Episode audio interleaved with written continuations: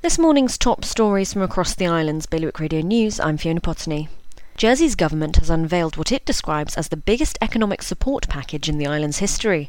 Around half of Jersey's workforce will have 80% of their wages covered up to £1,600 per month. The move aims to steer the local economy through the COVID 19 crisis and ensure as few businesses as possible have to permanently close. Anyone who breaks the law in Guernsey during the pandemic will face an even harsher punishment than before the island went into lockdown. The warning came during a magistrates' court case yesterday, which saw a shoplifter thrown behind bars for three months. More than 3,000 Jersey people have joined an online fish market to support local fishermen unable to export their catch due to European lockdowns and restaurants shutting locally. The Alternative Fish Market Facebook group allows fishermen to advertise their daily catch for islanders to order directly, ranging from crabs to lobsters and sea bass. Samaritans in Guernsey says it's experiencing a huge rise in calls.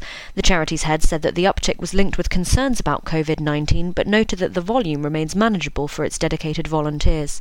For more on all these stories, visit bailiwickexpress.com. Your weather now sunshine today and a top temperature of 12 degrees. That's the Bailiwick Radio News supporting Liberation 75. Celebrate 75 years of freedom with Liberation 75. Find out what's on at liberation75.je. There's something for everyone.